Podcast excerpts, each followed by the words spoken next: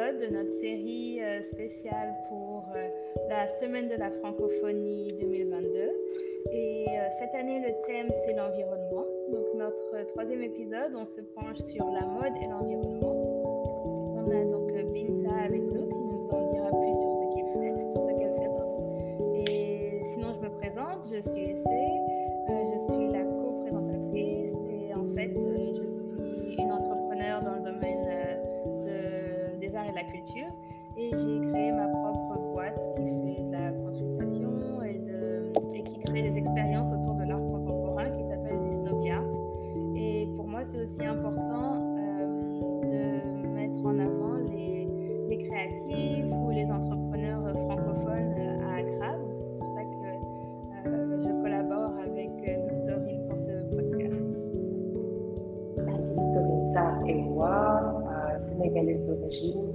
Basée à Accra depuis 2017 officiellement. Euh, je me suis mariée à un Ghanéen, donc j'ai tout claqué, je me suis installée ici et euh, avec notre petite famille. Et euh, j'ai commencé mon podcast il y a un an et il s'appelle Franglo by Miss V. Et donc j'ai pensé que ce serait intéressant de, raconter mon expérience justement de, francophone dans un environnement anglophone euh, en, traversant euh, toutes les étapes euh, d'entrepreneur parce que je suis entrepreneur. J'ai créé ma boîte il y a six ans maintenant. Je suis dans la cosmétique. Et euh, voilà, tout ça, on en parle dans le podcast.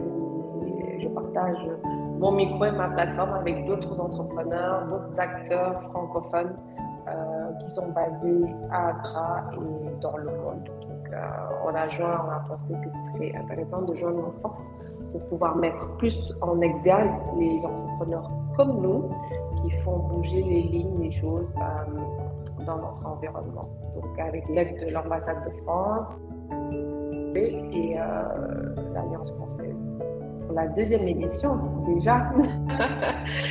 et euh, cet épisode est axé sur euh, la mode et l'environnement qui est, enfin, c'est très très tendance. Euh, donc on s'est dit que Segbi, qui est une nouvelle marque, ça, ça va faire quoi Deux ans, trois ans?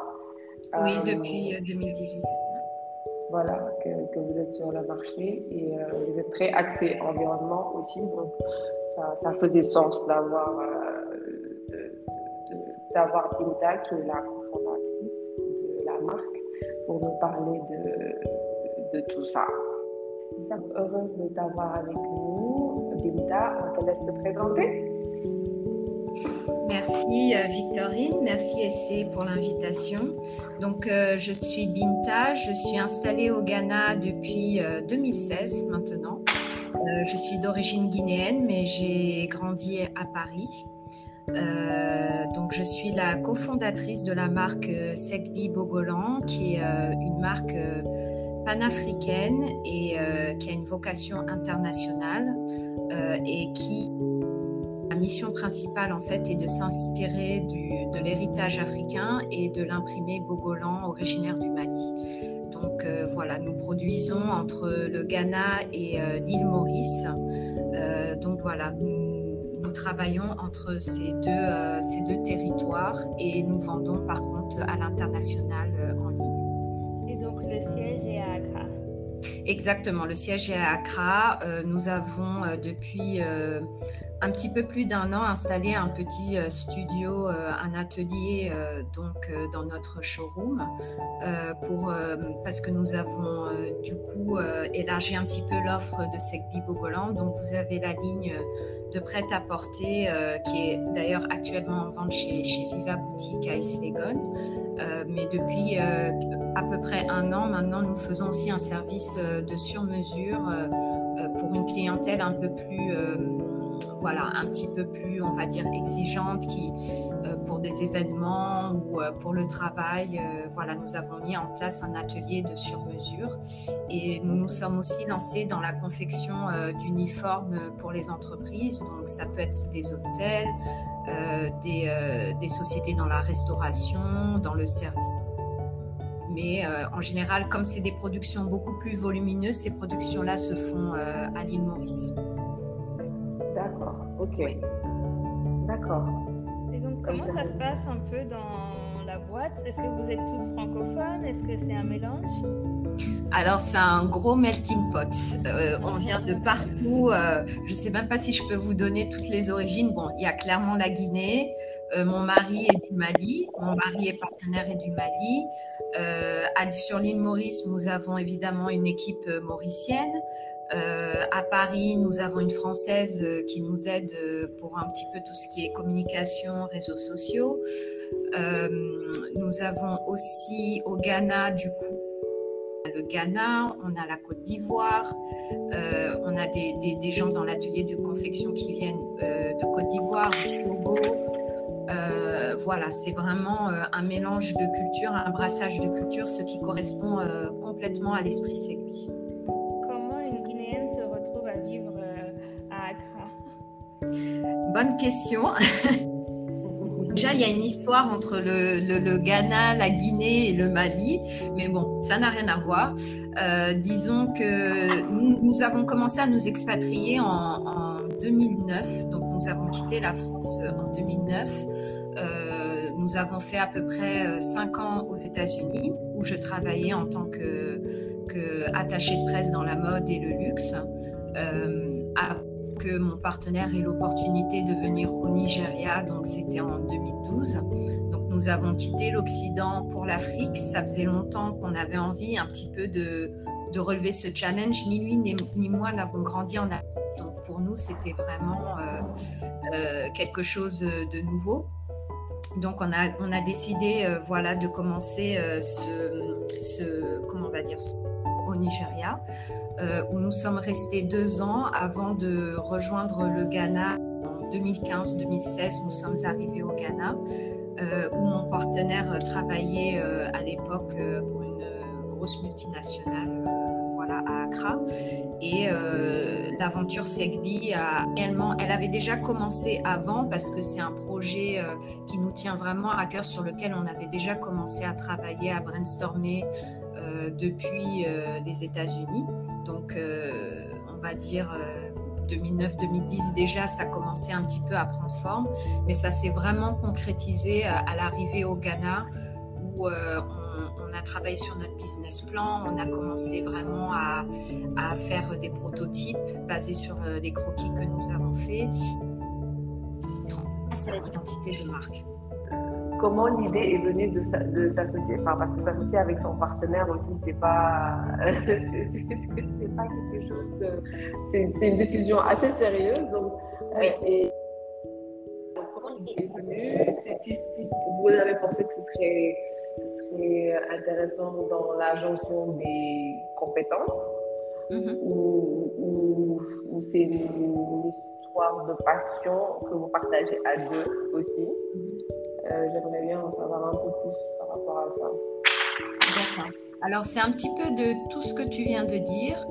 Euh, donc, euh, en fait, quand on s'est rencontrés, moi, je finissais mes études et clairement, je voulais bosser, je voulais travailler dans le domaine de la mode. J'ai toujours été passionnée par le textile, la mode, la dimension artistique, storytelling, voilà, autour des marques de luxe notamment. Euh, donc moi, je commençais ma carrière. Mon partenaire commençait aussi sa carrière euh, chez L'Oréal, qui est une énorme boîte euh, cosmétique dans le domaine de, la beauté. donc lui, autant il, il a aussi une passion pour le textile, puisqu'il y a des gens de sa famille qui ont travaillé dans l'industrie textile en tant qu'ingénieur textile. Euh, donc il y avait vraiment, euh, disons, une cohésion parfaite entre ce qu'on voulait. Et quand on se projetait dans le futur, on se disait, on s'est posé la question pourquoi il n'y a pas de marque mode lifestyle au même titre que Ralph Lauren ou Burberry ou Armani, voilà, qui a su euh, poser les bases d'une forte identité et qui soit reconnaissable, voilà, à travers les cultures, à travers les pays, comme ces grandes marques-là. Et on s'est dit vraiment qu'il y avait une opportunité à saisir, euh, qu'il y avait clairement euh, un, gap. Que l'idée euh, de Segbi Bogolan est arrivée. Tous les deux, nous aimons cette industrie de la mode et du tissu. Et, en même temps, on ne voulait pas faire les choses n'importe comment. Donc, c'est pour ça qu'il y avait aussi cette dimension aussi de respecter un certain nombre de critères va dire, dans la dimension éthique, c'est-à-dire pas travailler avec les gens n'importe comment, pas avec n'importe qui, pas n'importe où, parce qu'on aurait pu aller voilà, sur des territoires où c'est très facile euh, euh, de produire à, coût très réduit, mais on, a choisi une autre voie qui est certes plus longue et plus compliquée, mais qui nous permet en tout cas d'être en accord avec nos valeurs. Et je pense que c'est cette passion commune et cette ambition qu'on a pour le futur euh, qui nous permet de, travailler ensemble. Après, je ne vais pas mentir, c'est sûr que travailler avec un proche, que ça soit euh, son époux, sa sœur ou euh, sa meilleure amie, ça, peut être plus compliqué. voilà, il faut gérer, faut gérer cet aspect, mais je pense que le secret aussi, c'est vraiment de délimiter les, les actions et les domaines de chacun, voilà, dans le business. De plus en plus, nous les consommateurs nous sommes beaucoup plus exigeants. On demande à, savoir d'où viennent les produits, euh, toute la chaîne derrière. Euh, on parle de slow fashion. Comment on traduit en français d'ailleurs? Alors, bonne question. Il y a beaucoup maintenant de termes anglophones et en fait, il n'y a pas vraiment de, de, de, de, traduction littérale en français. On va dire que c'est faire, c'est faire, la mode, c'est faire de la mode sans se précipiter, sans aller tout de suite. Euh, dans des volumes extravagants, euh, euh, faire attention de modérer un petit peu euh, la sortie des nouvelles pièces, voilà, modérer le flux de production, je dirais. C'est ça le slow fashion. La slow fashion ou la mode éthique et un peu raisonnée, ça fait partie de votre démarche depuis le début?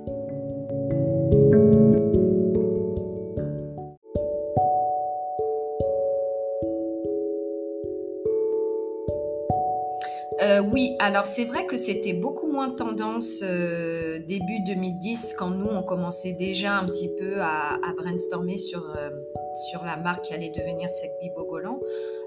mais c'était clair dès le début qu'on ne voulait pas rentrer dans un, dans un circuit où on produit, je ne sais pas, 10 000 pièces, où on, on, accumule du stock, si vous voulez, à perte. Euh, parce que clairement, euh, à l'époque, on se rendait déjà compte qu'il y avait un problème dans l'industrie de la mode et du textile. Ça allait beaucoup trop vite. Euh, et il y avait des catastrophes qui se produisaient voilà, à droite, à gauche. Il y avait des dérives qui commençaient à être dénoncées, notamment en Asie, en ce qui concerne tout ce qui est production textile. Euh, donc, euh, sans même déjà vraiment le savoir et poser les bons mots dessus, on s'était dit que euh, oui, clairement, il faut que ça soit une marque attractive, surtout si après on veut avoir voilà, des gens qui, rejoignent le business comme des investisseurs, il faut clairement vendre. C'est l'aspect financier, malheureusement, va de fait avec le côté créatif et tout ce qui, qui, relève de la marque. Mais on était persuadé qu'il y avait quand même une juste balance et qu'il n'était pas impossible euh, d'allier les deux si on arrivait d'un à trouver les bons partenaires et, et de deux à bien étudier aussi notre marché.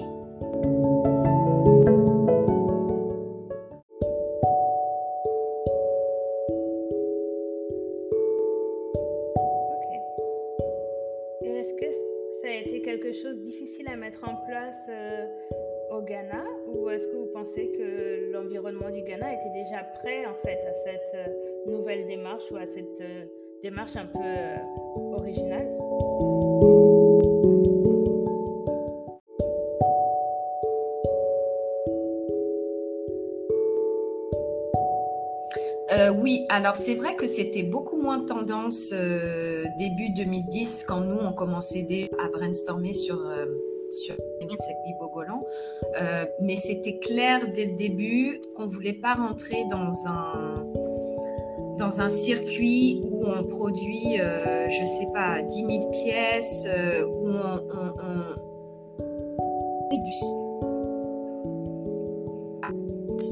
Parce que on se rendait déjà compte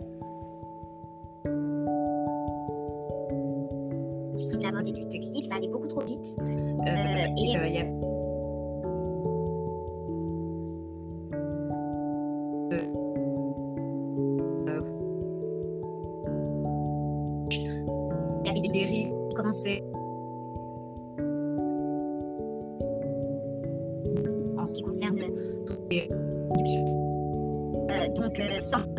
euh, dit que euh, mouvement est une marque attractive, surtout si après on veut avoir voilà, des gens qui, rejoignent le business comme des investisseurs, il faut clairement vendre. L'aspect financier, malheureusement, va de fait avec le côté créatif et tout ce qui, qui relève. Mais on était persuadé qu'il y avait quand même une et qu'il n'était pas impossible d'allier les deux si on arrivait d'un à trouver des et de deux, à bien étudier aussi notre marché.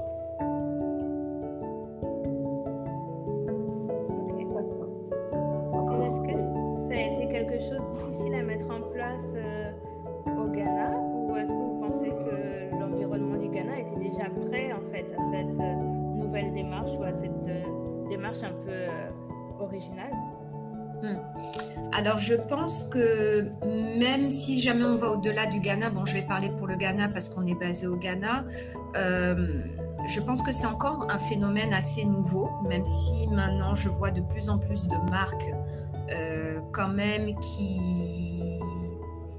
Voilà, dont, dont, la démarche éthique est clairement là, et je pense qu'elle est là même avant le sache, parce qu'il y a quand même pas mal de marques euh, qui travaillent par exemple avec les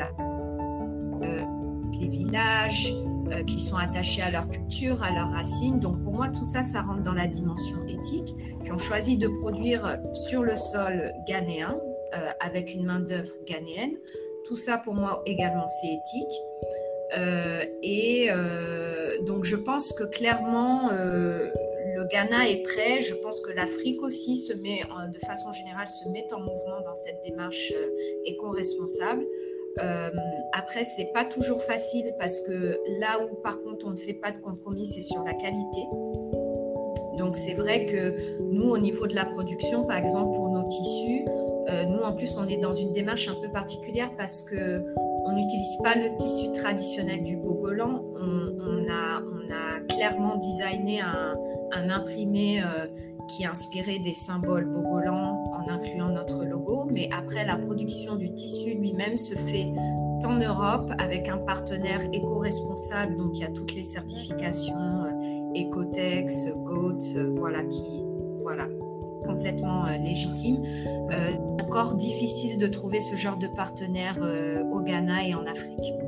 Donc je dirais que le mouvement est en marche, mais on n'y est pas encore.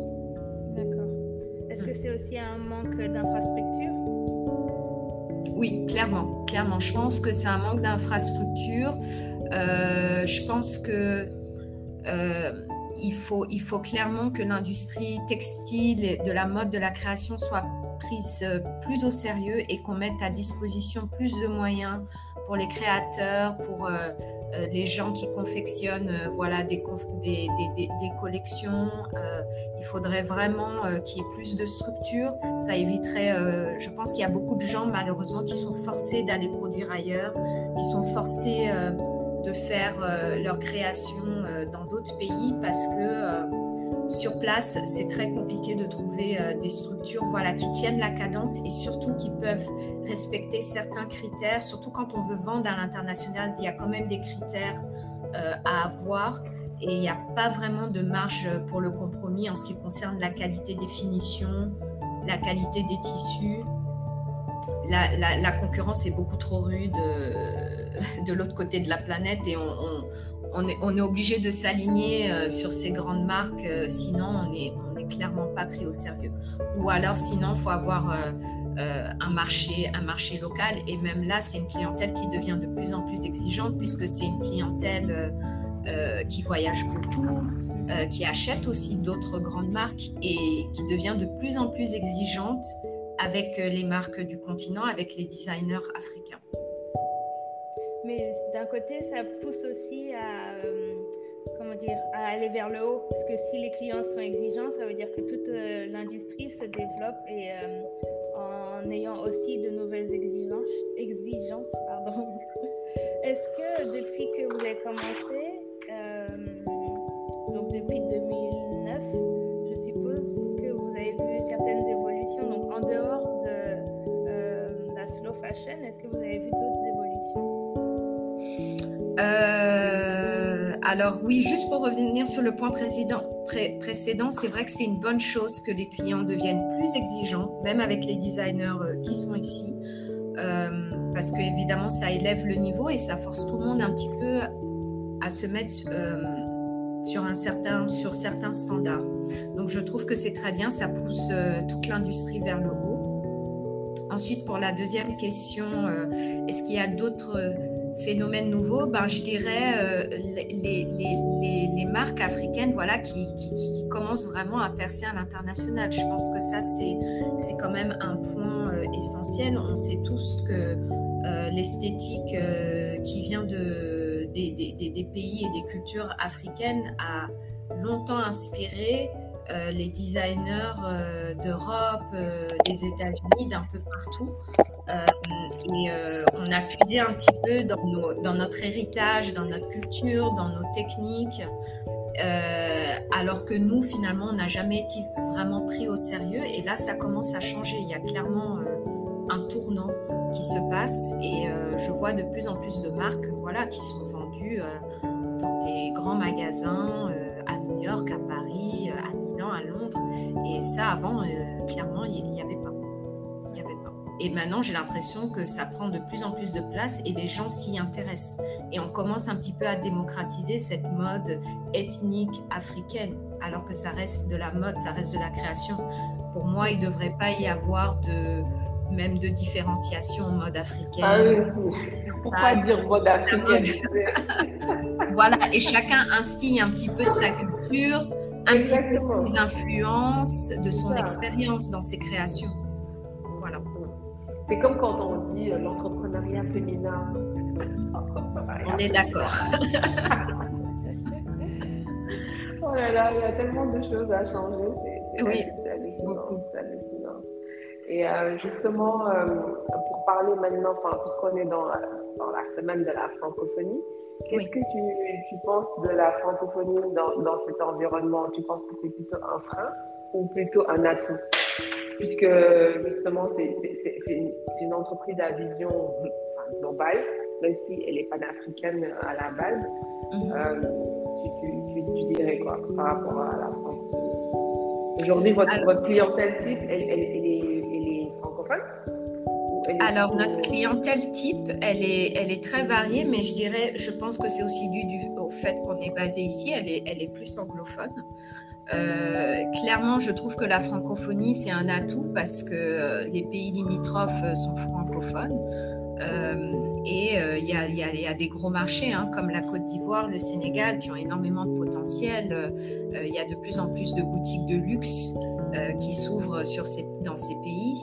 Euh, et, qui, euh, et qui présentent à leur clientèle maintenant des marques qui viennent d'Afrique et qui sont des marques de luxe.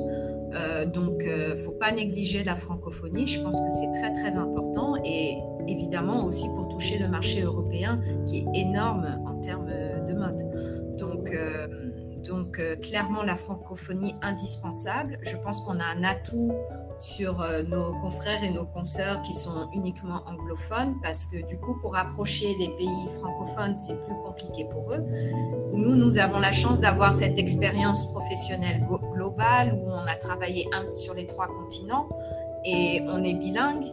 Donc, euh, donc euh, voilà, je dirais qu'on est gagnant franchement des deux côtés. Sur les tableaux, non, c'est clairement. On en parlait il n'y a pas longtemps on disait que nous, on a plus que qu'ils n'ont pas, mm. juste anglophone, tu vois. Pendant longtemps, ils se sont dit, je pense, l'anglais, c'est la langue du monde, c'est la première langue, donc on n'a pas besoin, en fait, du reste. Et mm. maintenant, on est dans un monde global. Tu cherches, tu cherches des parts de marché partout. Et c'est pas que partout, je veux dire. Même les plus grands sortent de, de leur terrain pour venir en Afrique ou dans les pays qu'on dit émergents. Donc, euh, tu ne peux pas juste rester dans ta bulle et te dire, bah, je me suffis à moi-même, tu vois. Bien sûr. Euh, je pense que c'est dans cette démarche que le Ghana maintenant euh, veut instaurer le français comme enfin, obligatoire dès le bas âge parce qu'eux, ils sont perdants.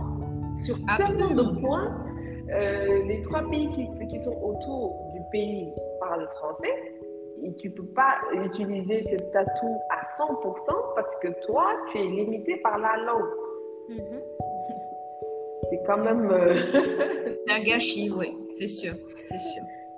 Mm. En parlant de part de marché, Vinta, est-ce que tu pourrais nous parler un peu des différents pays où vous êtes euh, à même de, de vendre euh, ces prix pour, Quels sont vos points de distribution? Ça pourrait permettre aussi de voir si sont francophones, combien sont anglophones, etc. tu veux dire notre positionnement prix C'est ça, j'ai bien compris? Non, plutôt où, est-ce que vous vendez? Je ne sais pas si ah, vous avez des points de vente dans d'autres pays. D'accord. Alors pour l'instant, nous sommes, euh, nous sommes euh, en ce qui concerne les boutiques, donc le Ghana.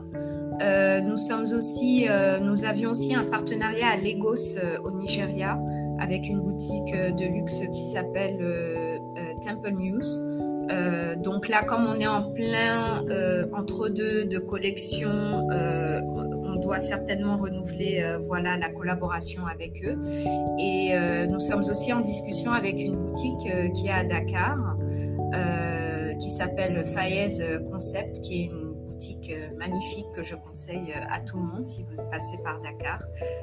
voilà, avec on espère, on espère très prochainement concrétiser un partenariat avec eux. Après, en ce qui concerne l'Europe, c'est un petit peu plus compliqué parce qu'on est, on est plus basé en Europe. Donc, euh, la stratégie, si vous voulez, c'est de trouver euh, des partenaires, des agents qui pourraient nous permettre euh, voilà, de, de, rentrer sur ce marché, garder un œil sur, sur, sur, sur la marque Segbi sur place. Donc, c'est tout ça en fait qu'on est en train de voir et bien sûr aussi les États-Unis.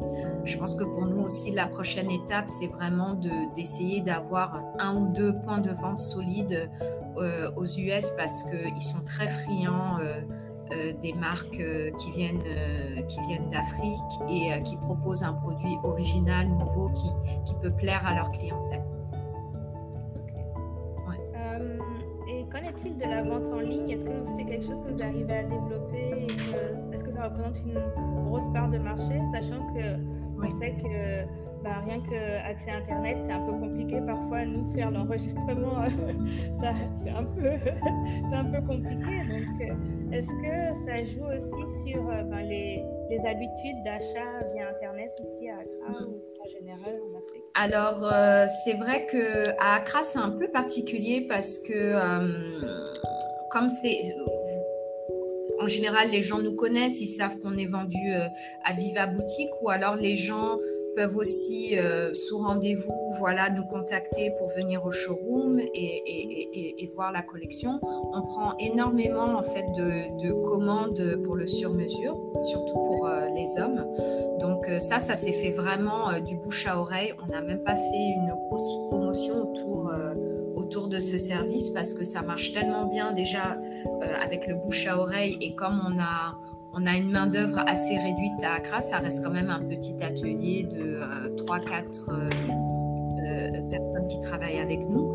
Donc, on fait aussi attention de ne pas euh, promettre plus que l'on ne peut pour ce service-là. Donc, on fait très attention à ça. mais je dirais que oui, les ventes en ligne, clairement, n'arrivent pas majoritairement du Ghana pour les problèmes que tu as soulevés. Euh, de connexion ou alors peut-être que les gens aussi sont moins habitués à commander en ligne. Euh, parfois, je pense aussi qu'il y a un problème de confiance, surtout si c'est la première fois que tu commandes euh, avec une marque que tu ne connais pas. Tu fais, tu fais quand même très attention à ça. Et comme on est sur place, les gens ont tendance à venir directement à nous. Donc, à Accra, c'est assez particulier. Après, le reste du monde, que ce soit Europe, États-Unis, on, reçoit, euh, on reçoit des commandes, ou du Canada d'ailleurs, on reçoit des commandes en ligne, en, Occident. Le Ghana, c'est clairement un problème de confiance. Hein. Euh, ouais, je pense.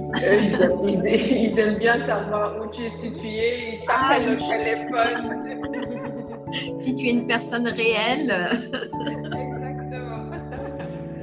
Exactement. Comme tu dis, c'est un marché très particulier. Ouais, ouais, ouais je pense même en Afrique en général. Hein. je pense que, euh, bon, comme je n'habite pas en Afrique francophone, je ne sais pas, mais je pense aussi que, que ça soit Dakar, euh, Abidjan, peut-être aussi que, c'est un petit peu la même chose. Je ne sais, je sais pas. Ici, il y a beaucoup de ce problème de confiance. Au Sénégal, les gens n'ont pas ce problème-là. S'ils veulent acheter vraiment, ils vont acheter. Euh, ils ne vont pas forcément imposer, ouais, il faut que j'aille voir ce qui est vraiment derrière et, tout ça. je trouve ça beaucoup, enfin, quand je compare les deux pays, je trouve que c'est vraiment plus ancré ici au Ghana. D'accord. ouais, je trouve. Mais bon, c'est ça aussi les particularités c'est ça. de notre continent. Les hein. mentalités. Ouais. C'est ça, C'est ça, exactement. Mm. Ok. Euh, pour continuer un peu sur euh, la francophonie, euh, à Accra, est-ce que vous avez réussi, toi et ton partenaire, à créer peut-être une petite communauté autour de vous? Et Est-ce que c'est majoritairement euh, des francophones ou des anglophones ou est-ce que c'est euh, mélangé? Euh, alors oui, clairement, euh, en un peu plus de six ans maintenant de, de présence au Ghana, on a, on a une communauté vraiment super. Euh, ils nous ont vu euh, passer du milieu, euh, du statut un petit peu expatrié à celui d'entrepreneur, parce qu'il y a quand même un monde entre les deux. Et ils, ont, ils nous ont vraiment soutenus. Donc ça, je tiens à remercier tout le monde, tous ceux qui nous ont soutenus avec leurs petits messages, en nous suivant sur les réseaux sociaux, en commandant nos pièces, en venant à nos événements. Merci du fond du cœur. Euh, je dirais que c'est vraiment un mélange après au niveau euh, des, populations. Euh, moi, je dirais que j'ai plus une communauté francophone autour de moi. Mon mari plus anglophone, mais aussi du fait que lui il travaillait en entreprise ici. Donc, c'est sûr qu'il a été amené à avoir énormément de gens. Mais si jamais on combine, si on combine deux communautés, euh, c'est- vraiment un mélange anglophone et francophone. Et c'est une force. Oui, oui, oui, oui, absolument, absolument. C'est bien. Et du coup, avec les enfants, comment ça se passe? C'est ce que j'ai demandé. Oui, oui, oui, c'est- c'est 100% francophone, 100% anglophone, c'est du 50-50. C'est- C'est un vrai challenge, hein? C'est un vrai challenge. Je ne sais pas si vous êtes maman, mais c'est vrai que quand on travaille et qu'on est entrepreneur et qu'on a plusieurs voilà, petits euh, projets, euh, c'est- un vrai challenge. Euh, après, j'ai la chance, évidemment, comme beaucoup de monde ici, d'avoir de l'aide à la maison. Donc ça, je pense que c'est un atout. Clairement, si j'étais à Paris ou à New York, euh, je pense que ce serait pas la même chose. Il y a beaucoup de choses que je ne pourrais pas faire. Et euh, pareil euh, pour, pour mon partenaire, il y a beaucoup de choses qu'on ne pourrait pas faire, comme des déplacements, comme des, des événements, des réunions, si jamais on n'avait pas cette aide sur place. Et je pense que parfois on a tendance à le négliger et à le prendre pour acquis, mais ce n'est pas un acquis, c'est un luxe. C'est un luxe, c'est un plus. un Donc, c'est grâce à ça Absolument, c'est grâce à ça, franchement, qu'on arrive à, à faire ce qu'on a à faire et, euh, et, et- et c'est clairement un atout, un avantage. Et du coup, euh, les enfants, ils sont bilingues Ou ils sont- Oui. Oui, oui, ils sont bilingues parce que la grande, euh, la grande, peu après sa naissance, on s'est installé euh, à Lagos. Donc, euh, euh, c'est vrai qu'elle a toujours évolué dans un milieu anglophone jusqu'à aujourd'hui. Aujourd'hui, elle va avoir 8 ans donc, euh, et elle est dans, au lycée français, donc voilà, qui est maintenant lycée français international. Donc, du coup, elle, elle navigue entre les deux langues. Elle a des cours dans les deux langues. Et le, petit qui vient d'avoir 4 ans, pareil, il navigue un petit peu dans les deux langues, il, apprend à parler dans les deux langues. Donc, je pense qu'ils partent avec euh, pff, un atout majeur dans, dans la vie avec ça. hein. C'est sûr. Ouais, ouais, Tout jeune, c'est clairement un plus, plus, plus pour eux.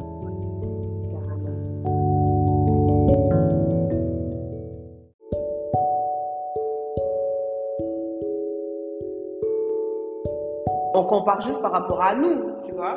Nous, à cet âge, à 4 ans, 8 ans, on n'était pas, on pas bilingue. On n'était pas bilingue.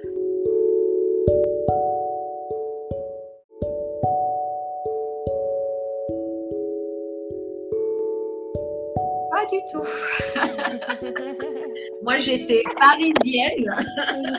Je ne connaissais rien du tout, euh, à part les, le pays de mes parents. Je ne connaissais absolument rien de ce qui se passait en dehors de Paris. Je parle même pas de la province. Ou, euh, moi, c'était Paris ou rien. J'aurais jamais cru qu'un jour je quitterais Paris et que je m'ouvrirais sur le monde. quoi. Comme quoi, comme Pas du tout la même chose. Jamais. Absolument, absolument.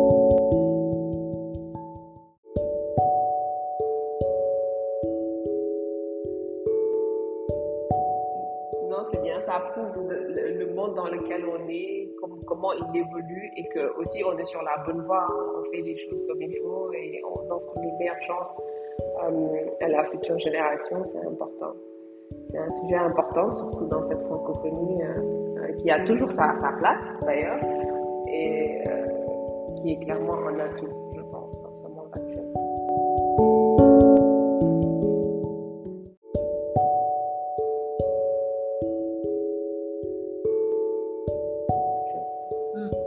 Non, la francophonie est, clairement importante. Je pense que faut, faut, vraiment pas négliger euh, euh, le français et tout ce que ça peut apporter. Et, euh, et c'est bien que voilà qu'il y ait des initiatives comme ça pour, pour célébrer quand même cette langue et, la culture francophone.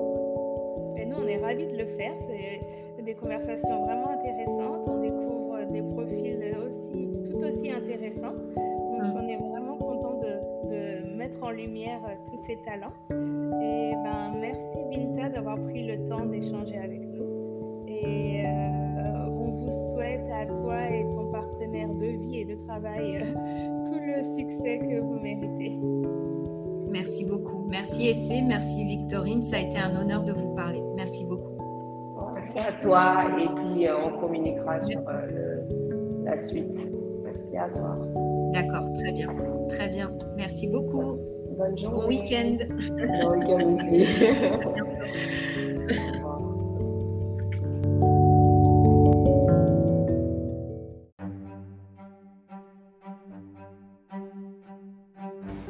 Je sais pas pour vous les amis, mais moi j'ai tellement appris avec Binta aujourd'hui qui nous a raconté euh, la, les, les, les, débuts de Segui Bougolan et comment ils ont pris euh, un concept assez novateur. Euh, aujourd'hui, ils l'appliquent dans leur business euh, couplé avec euh, cet élément de l'environnement.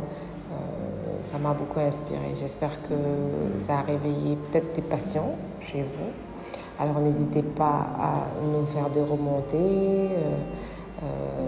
Faisons-en une conversation interactive. Laissez-nous des messages, des commentaires. N'hésitez pas à nous laisser des reviews sur, sur toutes les plateformes, donc Google, Spotify, Apple. Euh, nous sommes aussi sur Instagram, Franck Global Vie, Twitter. N'hésitez pas. Merci d'avoir écouté. Prenez soin de vous.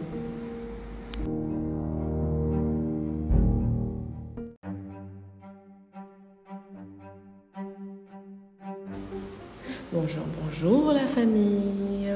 Nous sommes de retour aujourd'hui avec l'épisode 2 de notre série de mini-podcasts avec The Village by Disnobi Alt dans le cadre de la semaine de la francophonie. Aujourd'hui, nous avons comme sujet la mode, la mode et l'environnement. Aujourd'hui, nous parlons de plus en plus de mode, de sustainable fashion en français mode équitable, des termes de plus en plus comme slow fashion, euh, pour les mettre un peu en, opposition avec euh, ce qu'on connaissait depuis euh, un moment, avec des, collections euh, tout le temps, toutes les saisons. Donc un sujet très très fascinant aujourd'hui avec une invitée de marque qui a créé sa marque de mode qui s'appelle Sekbi Bogolan, Binta. Et euh, nous avons hâte de pouvoir en parler en profondeur. Restez à l'écoute.